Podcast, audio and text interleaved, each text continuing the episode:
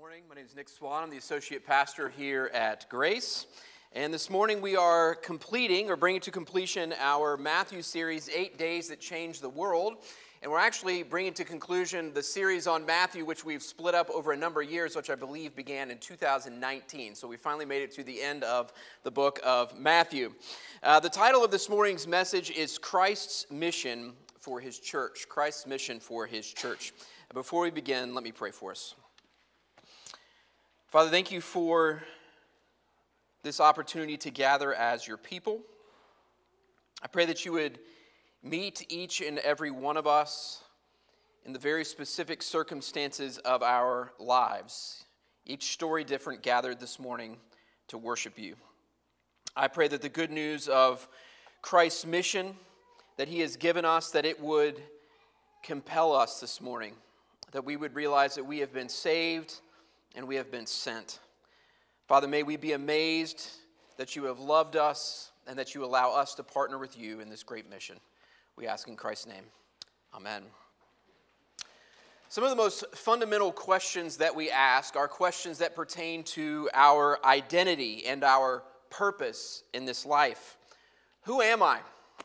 Why am I here?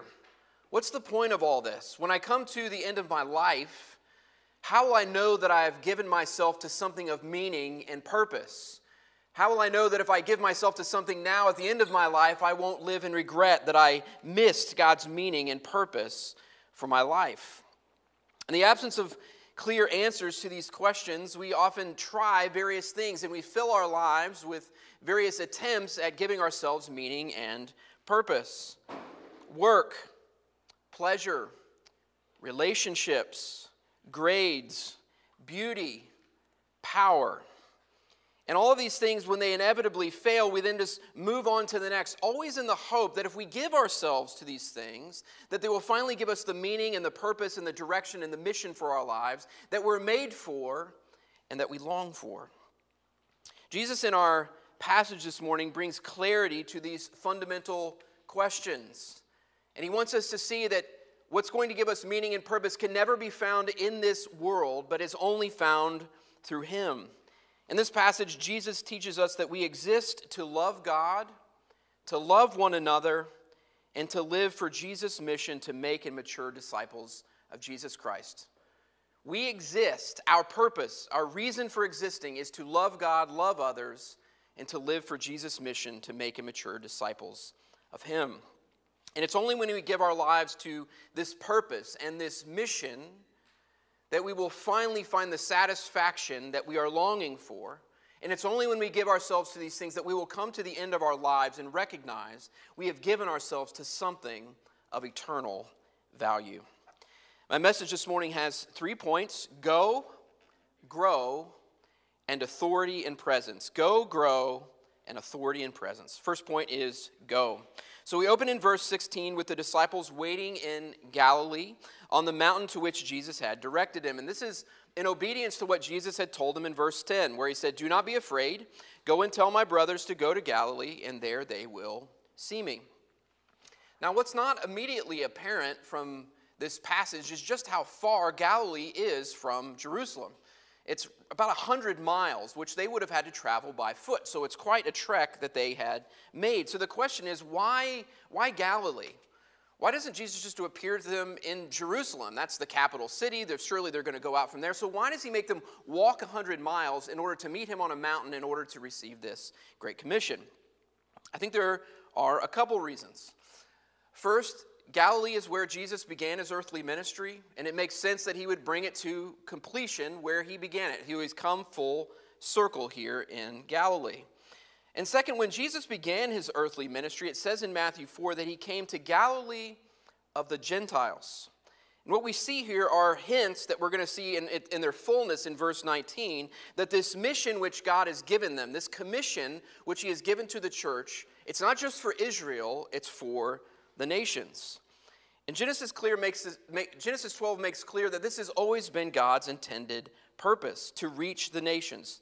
Genesis, Genesis 12 says this Now the Lord said to Abram, Grow from your country and your kindred and your father's house to the land that I will show you.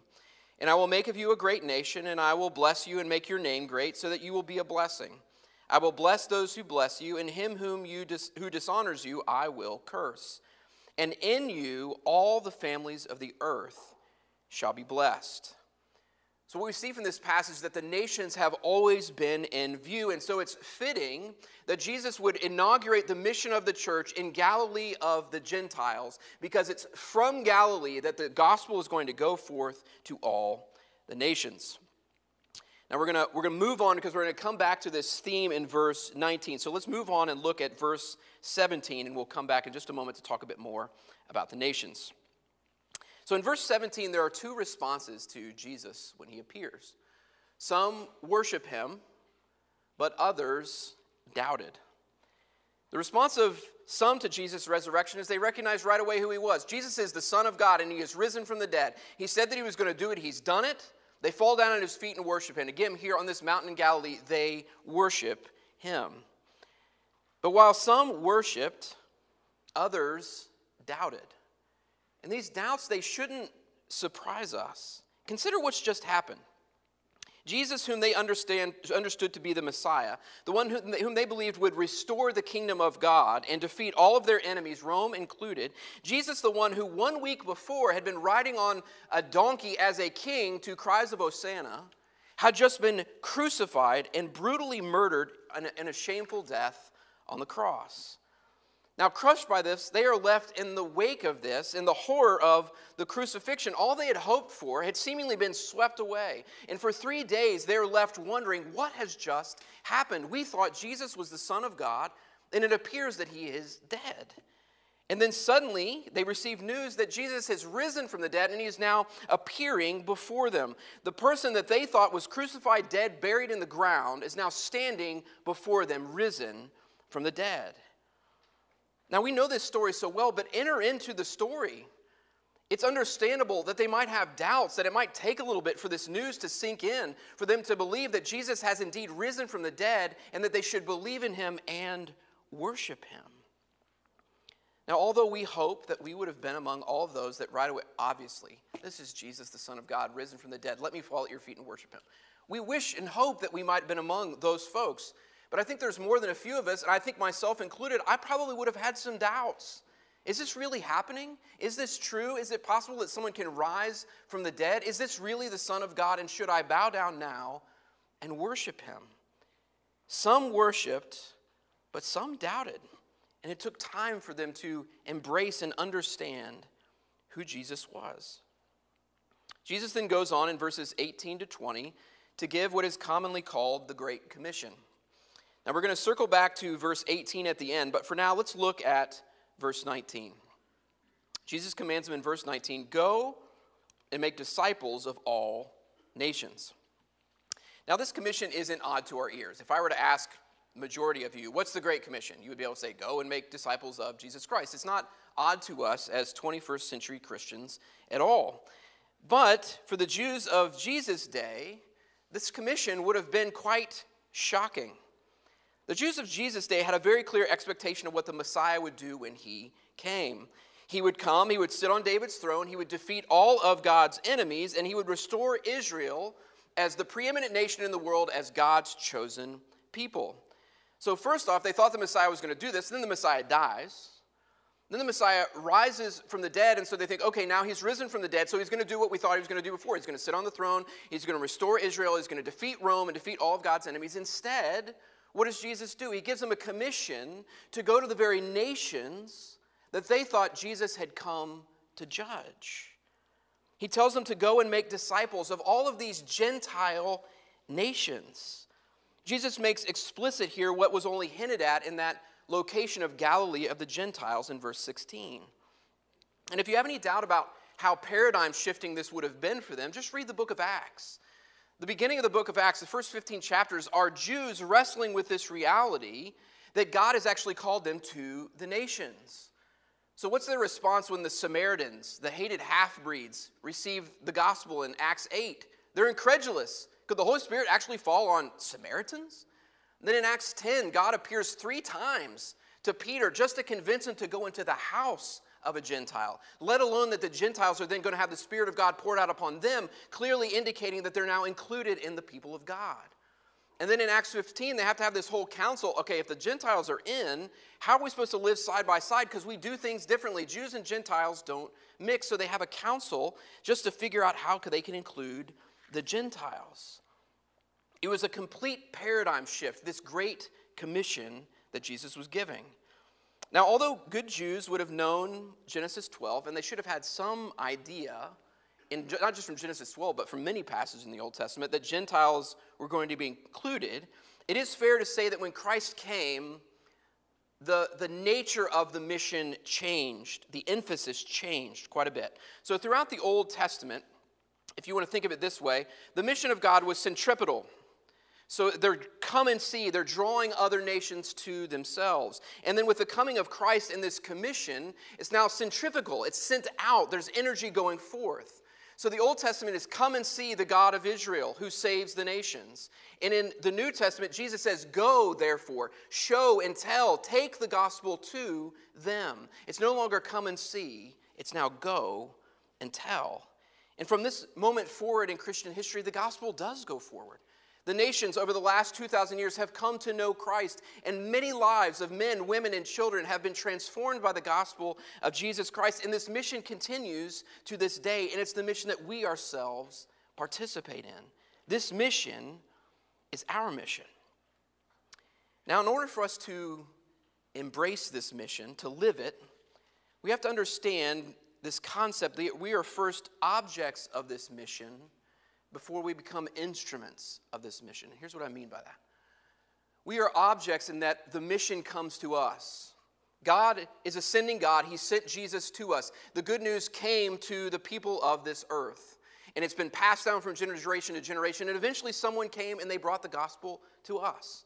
You can probably imagine it right now a faithful parent or a friend or a coworker, someone that came and brought the gospel to you. You were at first an object of that mercy. The good news came, God's mercy came to you, you believed, and you were saved. But we're not just objects of God's mercy.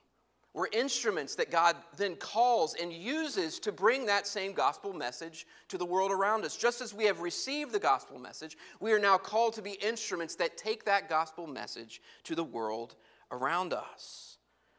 Because of what Jesus has done, we now have a new purpose, a new mission for our lives. As the gospel has come to us, he now calls us to bring the gospel to the world around us. Our purpose, our calling, and our mission is to go and to make disciples of Jesus Christ. So, how are we to respond to these opening verses? I think there are two responses. The first is to believe. To believe that Jesus Christ is who he said he is, that he is truly the Son of God. God incarnate, God in the flesh, who came to live for us, to die for us, and to rise for us. And just as He has called us to a saving faith in Him to believe in Him, He now also calls us, number two, to worship Him by going to bring this same gospel message to the world. First, we believe, and then we worship by going. We worship Christ by proclaiming the message that, of the gospel that has saved us to the world around us. Now, it can be challenging to share our faith. There are a couple reasons. Sometimes we're afraid what are others going to say when we share the gospel with them? Others, of us wonder, will I be able to articulate it clearly when the time comes? There's a fear that when that moment comes and the spotlight's on us and someone says, What do you believe and how do I respond? that we're, we're going to stumble. And so we, we hide. We're afraid of rejection and we're a little afraid of whether we'll be able to say it well enough that someone can become a Christian, that will fail in some way. For those who battle a fear of rejection, start small. It's not like you have to bust out a tract around the water cooler the moment someone mentions something that remotely approximates spirituality. Boy, it's sunny outside today. Yes, speaking of the sun, do you believe that Jesus is the Son of God? Slightly awkward. We often try and force these things. But the reality is is we can take our time build relationships with people, demonstrate that we love them and care for them, that we enter into their lives, and that we begin to share even faithfully who we are and what we believe, but without pressing. And we can trust that God will give us opportunities more and more as we live with others in our daily lives to share the good news of the gospel that has saved us. We have to keep in mind that we live in a post-Christian world where faith conversations they need space to unfold. Many of the assumptions of people 50 plus, it's no longer the assumption of the world around us. Ask any 15 year old the assumption of their friends, and you will realize the world has changed in just a number of decades. And if this is true, then we need to take our time and allow space and opportunities for the gospel to unfold. In a booklet I read just recently by Tim Keller called How to Reach the West Again, he says this about reaching others with the gospel, in our, particularly in our cultural moment. He says this, I quote Late modern people, which is all of us, are more open to considering Christianity when reading or watching stories and narratives that witness to Christian insights. And, note this, during times of stress, difficulty, disappointment, and suffering. For it's in these moments of stress, difficulty, disappointment, and suffering that a late modern worldview fails to provide what is needed to face such experiences.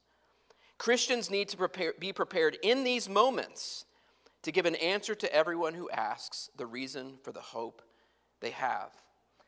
In other words, as we go with the gospel, our going with the gospel is often going to be a long game. Don't feel the pressure to rush through that process. Trust that God is at work. He's at work in you and He's at work in them. And God is going to provide opportunities for those that we come in contact for us to share the good news of the hope of Jesus Christ with them. And keep an eye out for moments of stress, difficulty, disappointment, and suffering, for it's often in those moments that what people have been trusting in falls away, and there's an opportunity for us to then share the gospel of hope with them. Now, if you lack the confidence to share the gospel, there are tools that can help you in that moment to share more effectively. There are a couple I want to recommend to you. Two are basics of the gospel. One's Christianity Explored, and the other is Two Ways to Live. There are resources online Christianity Explored, Two Ways to Live. You can get apps on your phone, you can get resources online, and they, they give the basics of the gospel, and they teach you in that moment what are ways in which you can begin to articulate the good news of what Christ has done. It gives you the tools so that when the moment comes, you can have the confidence to share your faith. And the last is a booklet, I the one I just quoted from, entitled How to Reach the West Again by Tim Keller. It's for free online. You can get a PDF, short, you can read it in an hour. What I love about this resource is that it's not just the gospel being explained, it thinks and talks carefully about the culture in which that gospel needs to be proclaimed.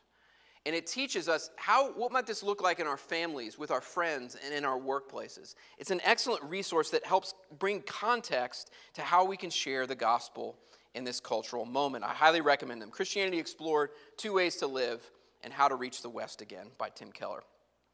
Now, as important as going is, and it is very important, Christ's mission encompasses more than making disciples. Christ's mission is both making and maturing disciples which brings us to our second point of grow. First point, go. Second point, grow. Look with me again at verses 19 and 20. It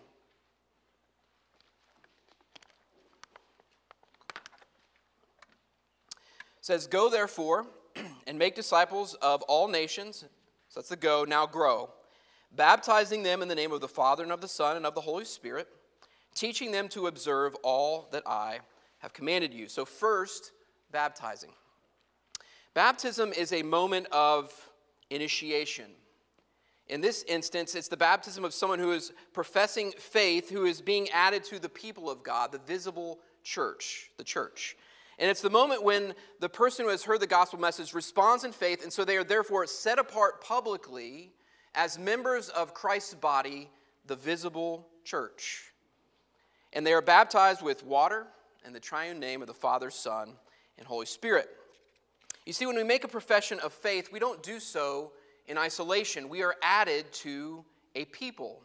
And so when we baptize people, there's a reason why we don't baptize people at home. Let's get together as a small group and baptize Bob in the living room. We don't do that. There are people who do, and it's not wrong. You're still baptized, Father, Son, Holy Spirit with water. The reason we do it in front of the church is because we believe it's the initiation rite when people join the visible church. And this is the visible church at Grace. And so we baptize in front of this church because these folks are being added to us, the body. And when they're making a profession of faith, they also take membership vows, which solidifies that they are one of us. They receive baptism and they take these membership vows, professing faith and being initiated into the visible church, Christ's body. And it's in this context of the visible church that we grow as disciples. It's, it's where we are taught to observe all that Christ has commanded. Now, it would be a bit overwhelming if I tried to, let's unpack for a minute all that Christ has commanded. We have the entirety of the Bible. So, how can we quickly summarize what Jesus has taught us? Thankfully, Jesus himself gives this summary in Matthew 22 when one of the religious leaders asks him this question Teacher, which is the great commandment in the law? And here's how Jesus summarized his own teaching, the teaching we are to observe. Jesus said to him, You shall love the Lord your God with all your heart and with all your soul and with all your mind. This is the great and first commandment. And second is like it You shall love your neighbor as yourself. On these two commandments depend all the law and the prophets. So, what does it mean to observe all that Christ has commanded? It means that we are to love God and to love others. You see, when we became disciples of Christ, we're not just simply given a new mission to go and make disciples, we're actually giving a new, given a new purpose. We are now called to, we exist to love God and to love others. Before Christ saved us, we lived for ourselves. We lived to worship the world, to worship the idols of this world, and to find satisfaction in this world. We lived for our own glory, our own happiness, our own comfort. Our lives were all about us. Now, as Jesus, as Jesus' disciples, our mission has changed. Why do I exist? I exist to go and make disciples. What's the purpose of my life? To love God and to love others. When we are saved, our lives are transformed. New mission, new loves.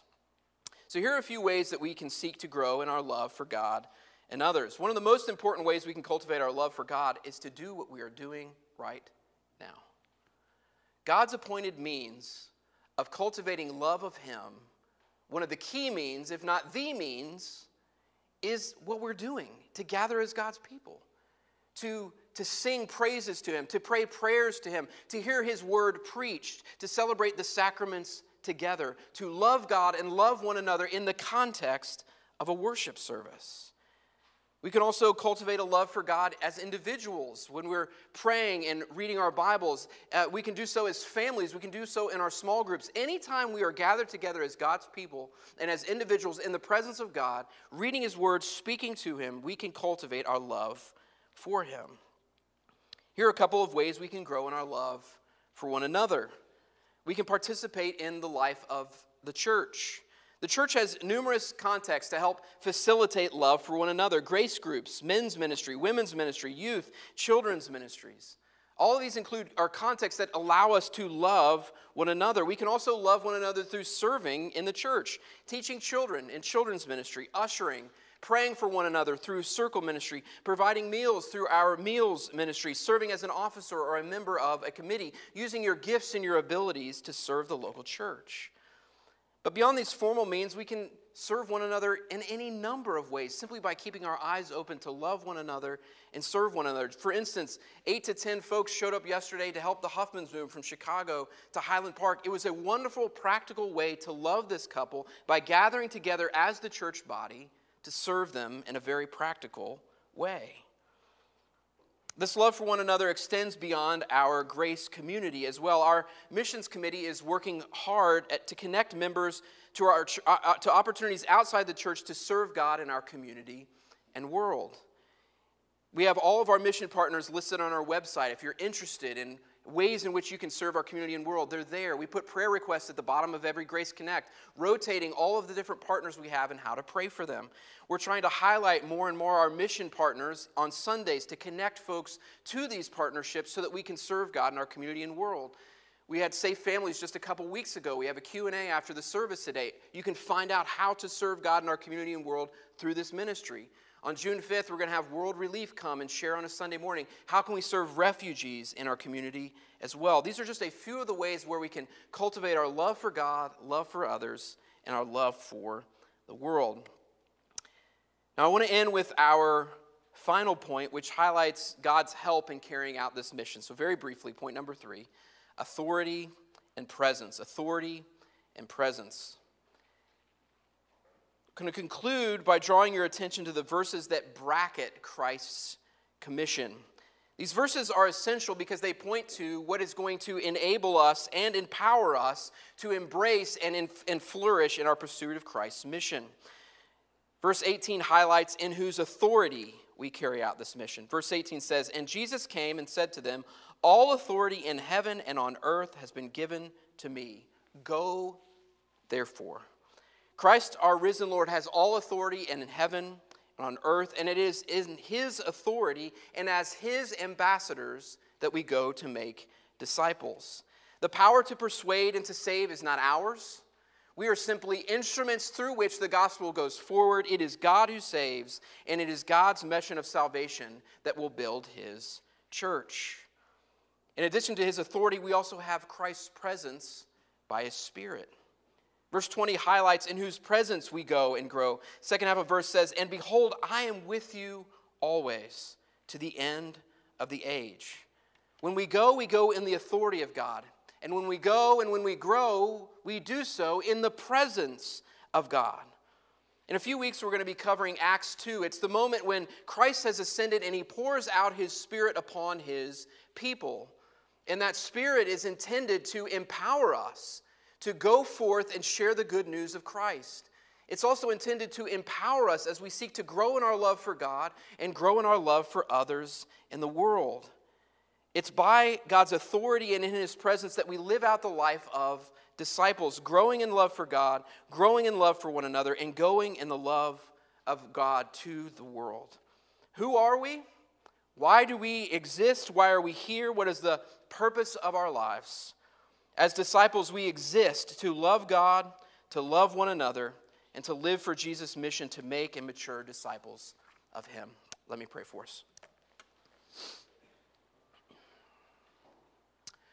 Father, I pray that you would pour out your Spirit upon your people and that you would inflame our hearts with a love for you, a love for one another, and a love for this world. I pray that you, by your Spirit, would empower us and give us the confidence that we can now go forth as your ambassadors into the world to proclaim the good news of Jesus Christ. Father, give us wisdom and humility and love as we seek to do so. We ask in Christ's name. Amen.